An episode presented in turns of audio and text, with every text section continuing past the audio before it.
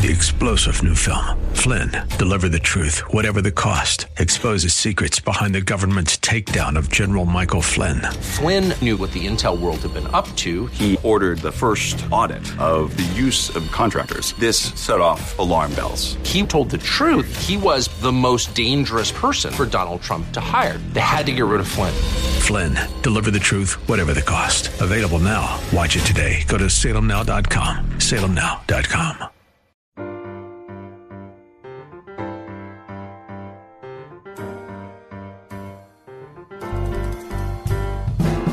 Welcome to His Life Revealed with Pastor Todd Granger of His Life Fellowship in San Antonio, Texas. We're so glad you've chosen to join us today. Our passion at His Life Ministry is to help believers know Him and show Him. So we keep it simple. It's just about Jesus. Our prayer for you today is that the Holy Spirit will make His truth plain to you so you can walk in freedom and enjoy the life of union that God designed you to live. And now, here's Pastor Todd. Start in chapter 2 of Colossians today, and we're going to make an attempt to get from verse 1 to verse 3, but as we always say, Thy will be done. I'm going to read for you the, those verses, starting in Colossians chapter 2, verses 1 through 3, out of the Amplified. For I want you to know how great is my solicitude for you how severe an inward struggle I'm engaged in for you for, and for those believers in Laodicea, and for all who, like yourselves, have never seen my face and known me personally. For my concern is that their hearts may be braced comforted, cheered, and encouraged as they are knit together in love, that they may come to know all the abounding wealth and blessings and assured conviction of understanding, and that they may become progressively more intimately acquainted with, and may know definitely and accurately and thoroughly the mystic secret of God, which is Christ, the Anointed One. In Him, all treasures of divine wisdom, comprehensive insight into the ways and purposes of God, and all the riches of spiritual knowledge and enlightenment are stored up and hidden. When we ended chapter 1, Paul was making clear the emphasis of his message as an apostle. It was a person of Christ in verse 27 of chapter 1, as we've made mention before, he says, Paul declares that the hope of glory for every child of God is in the Christ in you. Now, what he's doing in this is that he's combating the heretical teachings of the Gnostics and others who would teach them that it's all about what they can acquire from without, what they can bring into themselves, what they may do for themselves, that gives them a relationship with the Lord. It's about what man may do that gives them a relationship with the Lord. And he says, no, there's no hope in that. There's no hope in that. Your hope for glory. What is glory? Glory is the manifestation of the presence of God. You cannot have glory apart from God. In order for glory to exist, God must be there because it is part of who He is. It is the manifestation of His very person. So the hope for you to be a part of, to enter into, to participate in the very work and presence of God, your only hope for that is the Christ in you. It's not in what you do. It's not in what you know. It's not in how you do it. It's in the Christ in you, in participation in His life, that you will know the glory of God. It's your only hope. This is a statement that should destroy every man based approach to God. It was the person of Christ in verse 27 of chapter 1. No external work that gives glory unless it's the work of Christ in you. Did you hear that? No external work gives glory unless it's the work of the Christ in you. That works against a lot of what we hear in religion. This is the person of Christ bringing about the manifestation of the glory of God as he fulfills the Father's will in you. You see, the basis of Paul's ministry was the person of Christ expressing the glory of God through Paul's yielded soul. That's the basis of his ministry. It is the work of Christ expressing the glory and will of God through Paul. Now, this is not some, this, Paul calls this the mystery, but for you and I, it is the life. It is the practice of how we live as Christians. It, you can make it, and the, the enemy would like for you to think of it as being something that's very ethereal, very mystical, you know, uh, that it's something that, that operates outside the realm of normality. But what I am telling you, that for the Christian, this is normal. This is life. It is Christ being expressed through your soul. The word in Ephesians says, Be ye not drunk with wine, but be ye filled with the Holy Spirit. What is He filling if our spirits are already in union with Him? He is filling your soul, and it means to be continually filled. That is to be continually yielded to the presence and the person and the power of Christ in your mind, will, and emotions. That's what he's talking about. This is normal living. This is not coming to church and getting recharged. This is not about you getting recharged here and there and then going for a little while, running out of gas, getting recharged again. What this is, is the Spirit of God making its home in your soul. And let me tell you something, there's consequences for not allowing that to happen.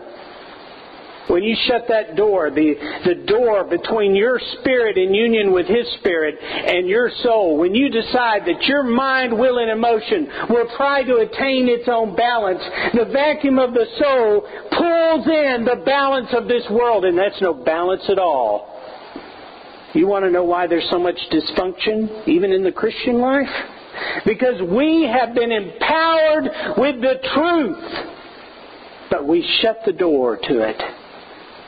So we do not know the truth, which is an intimate under, understanding based on relationship and based on experience. We do not know the truth, which is a person, and the truth, therefore, does not set us free. We operate to externals. We operate to what we can get to secure our lives. We operate with the same definitions that the world operates with. And we say, this is security, and this is peace, and this is hope, and this is happiness, all based on what the world tells us it is. And God says, no. You want to know what hope is? You want to know what happiness is? You want to know what balance is? You want to know what security is? You want to know what health is? You want to know what vibrance is? It is the hope of glory. It is Christ in you and nothing else. Nothing else. There is no other source. It's not a Christ plus option. It's just Christ in you. Paul moves along. And he says, for that very reason, for that very reason, it's Him we preach. Verses 28 and 29, the close of chapter 1. It's Him we preach. Now he's making it very clear, I'm not preaching a doctrine here. I'm not preaching just some, some word that I read. I'm preaching the person of Christ. Now listen, if you walk out of here with just a doctrine, if you walk out of here with just an understanding, if you walk out of here just knowing about, you will have no more balance than the lost man out there. Because it's still you, in your wisdom, trying to make the world work. But he says, it is Him, the person of Christ, that we preach. That is the relationship we're talking about here. We don't preach anything else. It is the answer. The answer is not in what you know. The answer is in the Christ in you. It's Jesus. Then we move to chapter 2. Chapter 2 is that unfortunate inclusion by theologians it's really not inspired, but just seemed like a logical place to put chapter 2. But the bottom line is that the message that Paul is speaking through this letter, through the Holy Spirit, is seamless.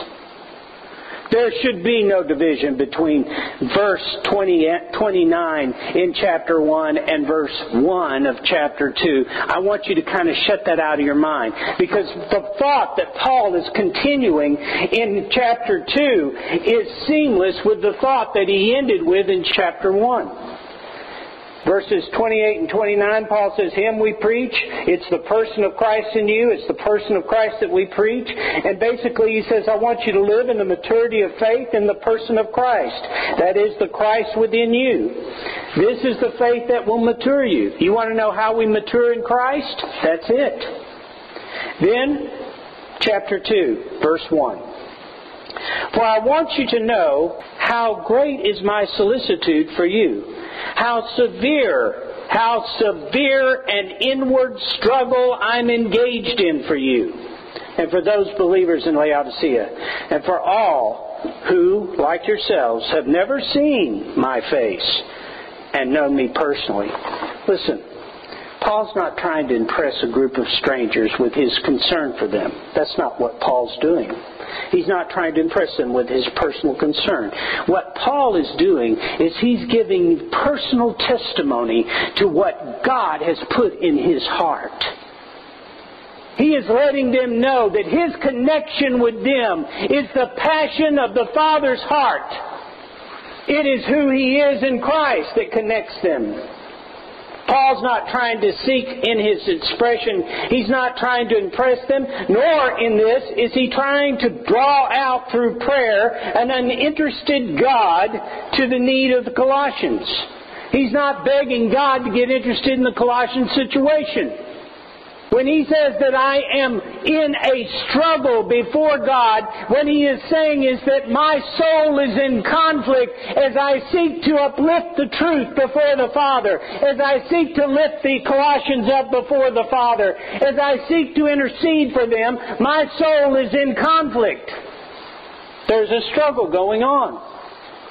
Well, what's he in conflict with? Who's he struggling with? What's the problem? I mean, the man is in chains. I'll tell you what part of the conflict is. It's the conflict of the soul.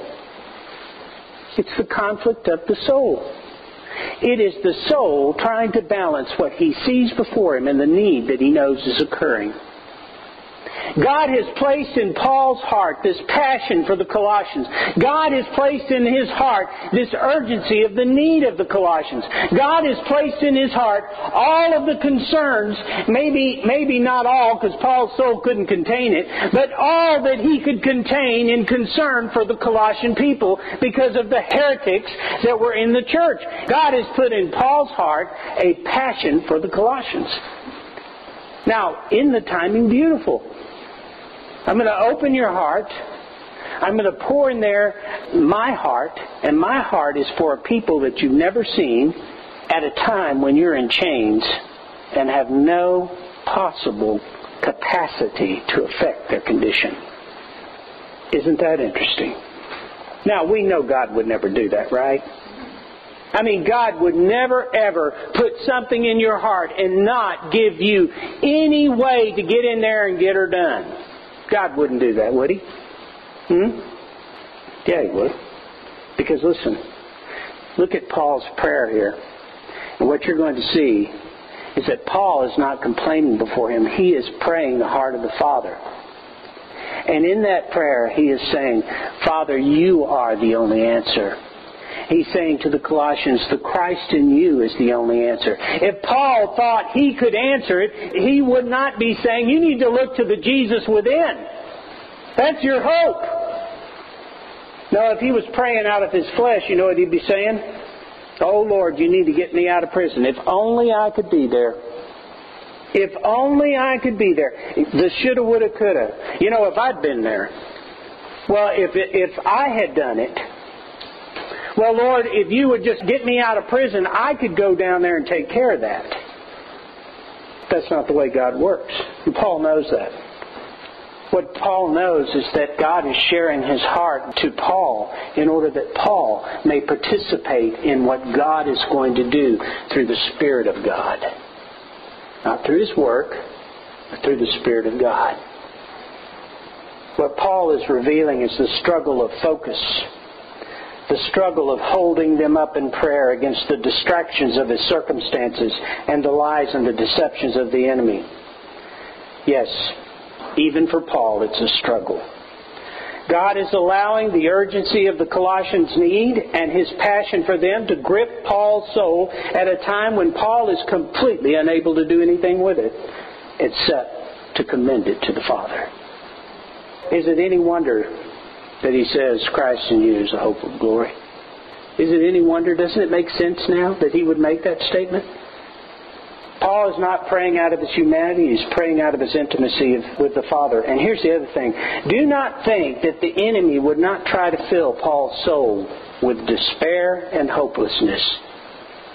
You know, the enemy would be working in him to take his eyes off Jesus and put it on the troubled sea around him to take his eyes off Jesus and see the chains that keep him from moving, see the guards that would not release him, see the inequity of his situation, see the injustice of where he is, see that he is the need, there's a need to which he has an answer.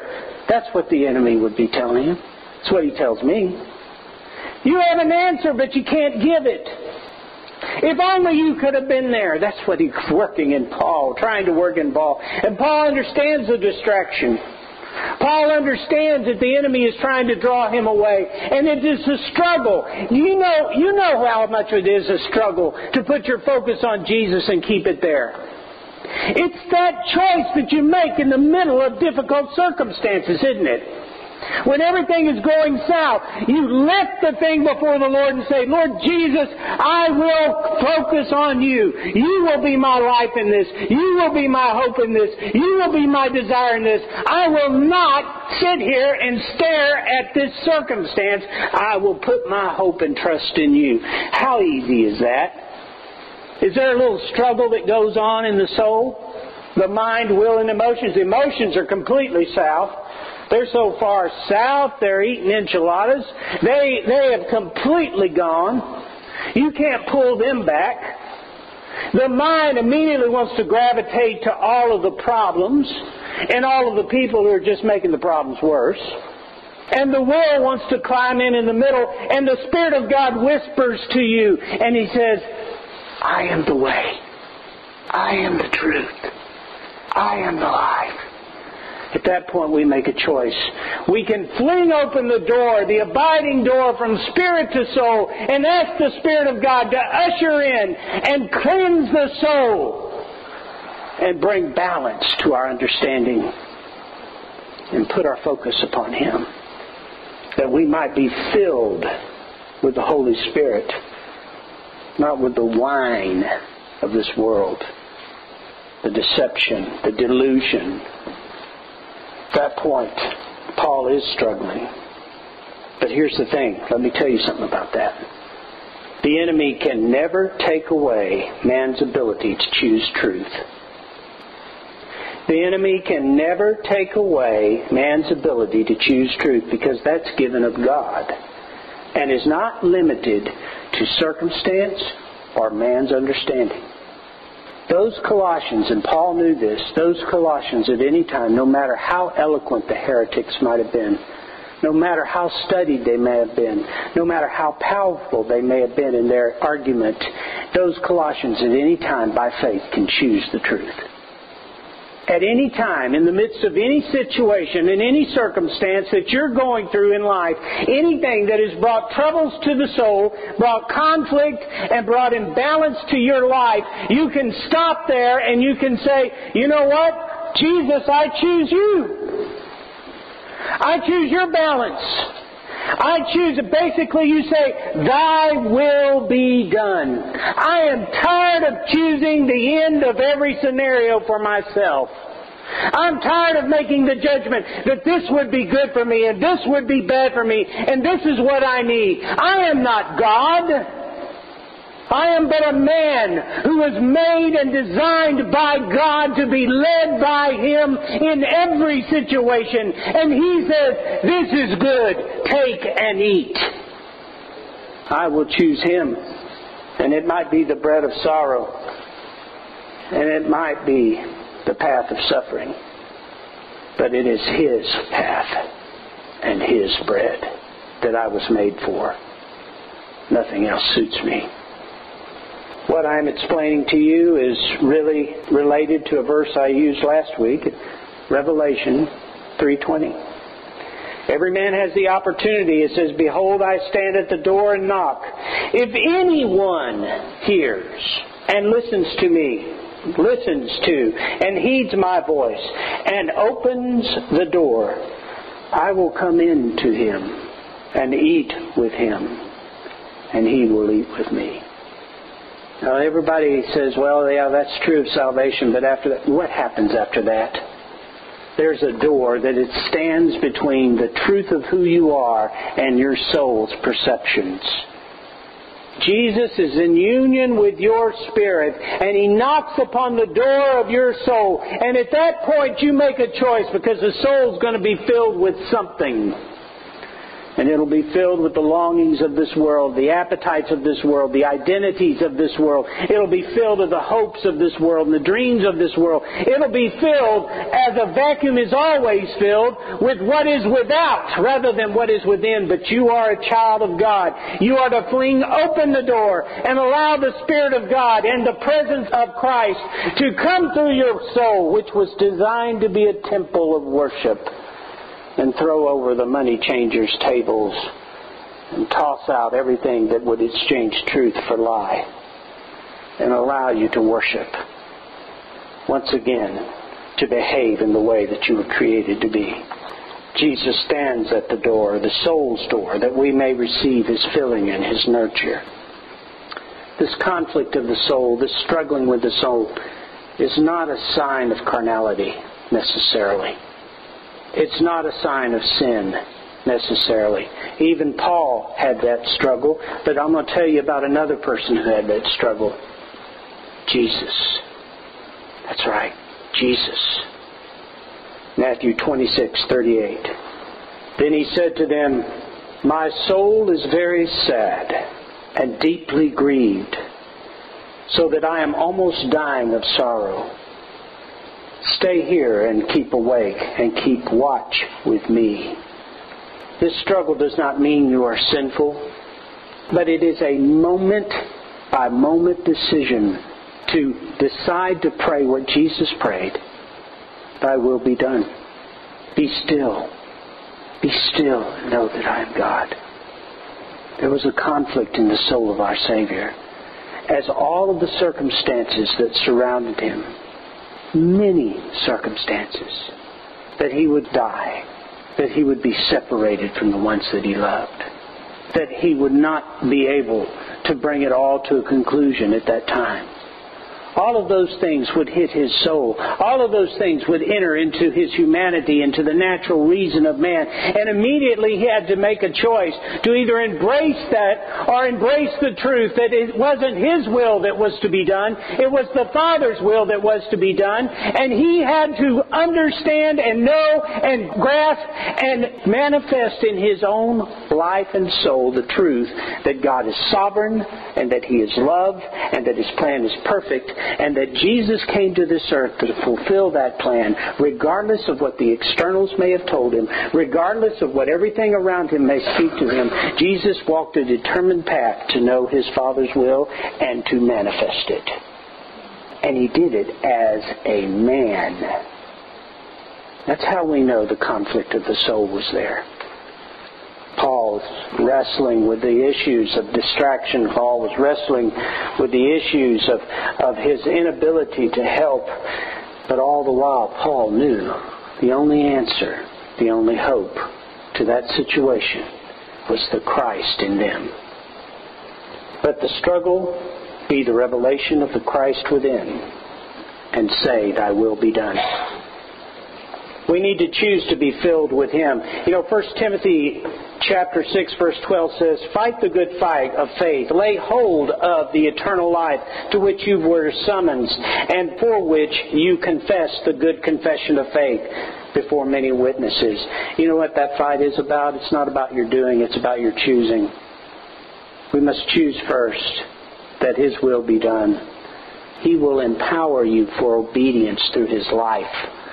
But apart from Him, you can do nothing. Nothing. Fight the good fight is choosing to live by faith, apprehending by faith the reality of your identity in Christ and of His presence in you. Thank you for joining us today for His Life Revealed, the radio ministry of His Life Fellowship. We hope today's message has encouraged you to yield to His life in every situation, rest in His life, moment by moment, and receive from His life all that you need to show Christ in this world.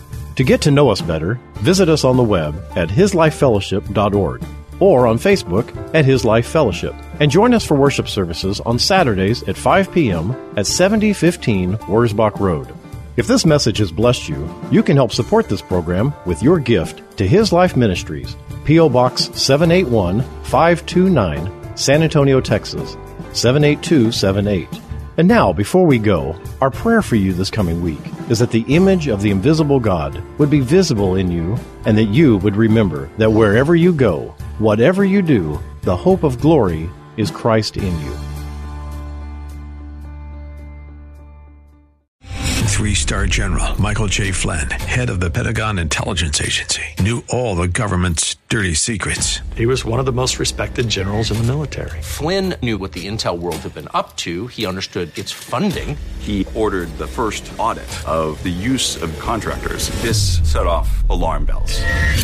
The explosive new documentary, Flynn, Deliver the Truth, Whatever the Cost, and covers the facts behind this scandal. Flynn told the truth. He was the most dangerous person for Donald Trump to hire. I find out the worst enemy that I'm going to face in my life is right here in America. They took my assessment and they wanted me to change it. And I was like, I'm not changing it. They had to get rid of Flynn. With in depth interviews, archival footage, and never before seen personal records of the man behind the headlines. I just felt like I was drowning. Flynn, deliver the truth, whatever the cost. Available now. Watch it today. Go to salemnow.com. Salemnow.com.